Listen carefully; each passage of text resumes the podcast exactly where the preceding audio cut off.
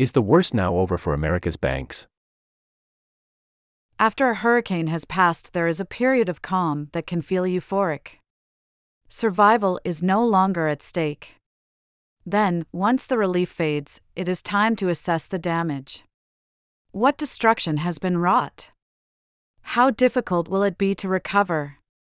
The sequence will be familiar to anyone who has been paying attention to American banks this year. In the days that followed the sudden failure of Silicon Valley Bank, once the country's 16th largest lender, as well as two other banks, panic and fear ripped through the financial system. Now, though, the storm seems to have passed.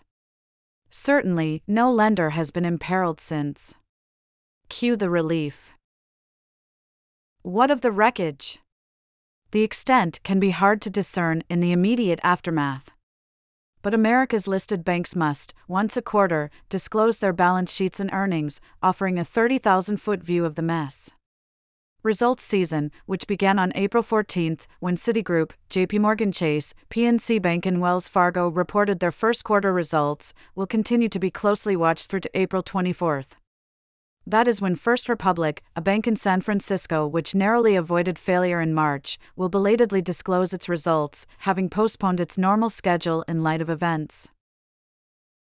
The panorama so far visible indicates that damage has not struck each part of the banking industry evenly. The easiest way to see this is to look at three measures deposit bases, interest income, and profits at three differently sized banks. The biggest, with $3.7 trillion in assets, is JP Morgan Chase, one of the largest regional banks. PNC, with $560 billion in assets, is next. Western Alliance Bancorp, an Arizona based lender with a mere $70 billion in assets, completes the trio. On each measure, JP Morgan is doing well. Flight from other parts of the industry, as institutions and individuals moved to bigger and safer seeming banks, resulted in deposit flock. Thus, the bank's deposit base grew by 2% from the end of 2022. Although Jeremy Barnum, JP Morgan's chief financial officer, cautioned that he would not assume these deposits would stick because, by definition, they are somewhat flighty. The bank nonetheless now expects to earn a lot more interest income, the difference between what a bank pays for its funding and collects on its loans.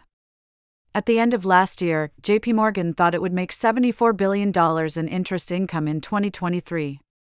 The bank now thinks it will make some $81 billion. That is because it will have to pay less to retain deposits across the board. All this has helped increase profits at the firm to $12.6 billion, up by 15% on the previous quarter and 50% on the previous year. JP Morgan looks just as structurally sound, perhaps even more so, than it did before the storm arrived. Things are not quite as rosy at PNC, our mid sized bank.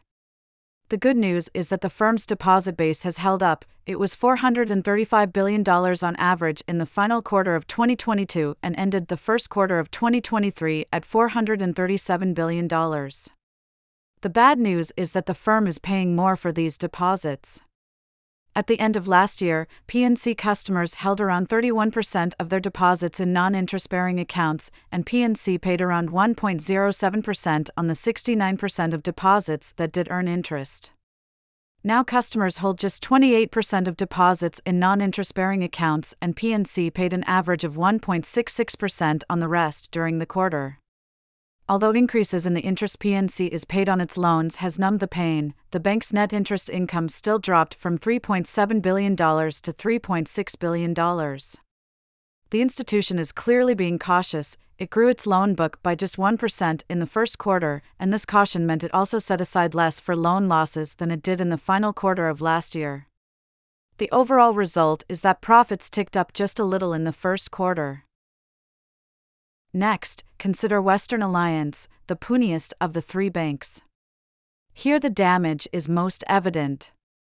Western Alliance lost some 11% of its deposits in the first quarter of the year, although the bank's management pointed out that deposits bottomed out on March 20th and have since climbed. As deposits are a low cost source of funding, this pushed up the bank's interest expense by almost 50%, from $250 million in the fourth quarter of 2022 to $360 million in the first quarter of 2023. Again, the impact was dampened by rising interest on loans, which climbed by 10% on the quarter.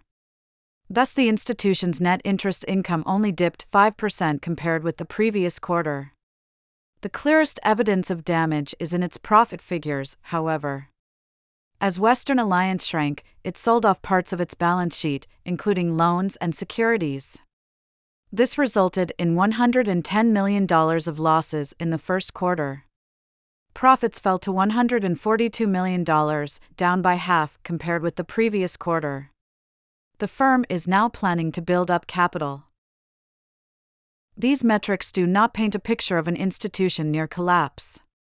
The clearest proof of impending peril for a bank would be evidence that it has lost so much of its funding, its deposits, that it needs to fire sell vast quantities of assets even at the cost of enormous outright losses.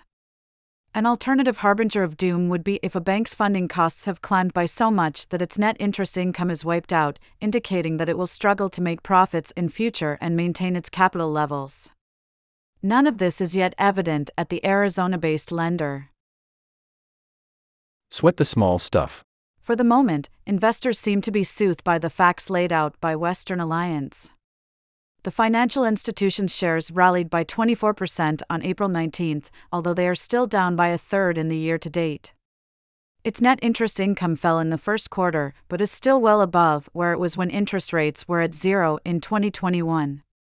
Now that the bank has pruned its balance sheet and is starting to build capital, it could even end up in better shape than it was during the era of low rates. It is nonetheless likely that other banks yet to report, including First Republic, have suffered more. It is also possible that the full extent of the damage might not have been revealed. Most banks report a quarterly average for their net interest margins, not an end of quarter figure, which will mask recent events funding costs may have spiraled more than is apparent. Living through a storm can be a scary experience, making it through one intact is reassuring. But not all banks have made it through just yet. Reuse this content. The Economist Today. Handpicked stories in your inbox. A daily newsletter with the best of our journalism. More from finance and economics. How to explain the puzzle of the world economy. Welcome to the Mona Lisa effect. Where did woke ideas start to spread? A new paper suggests the phenomenon may be global, not American.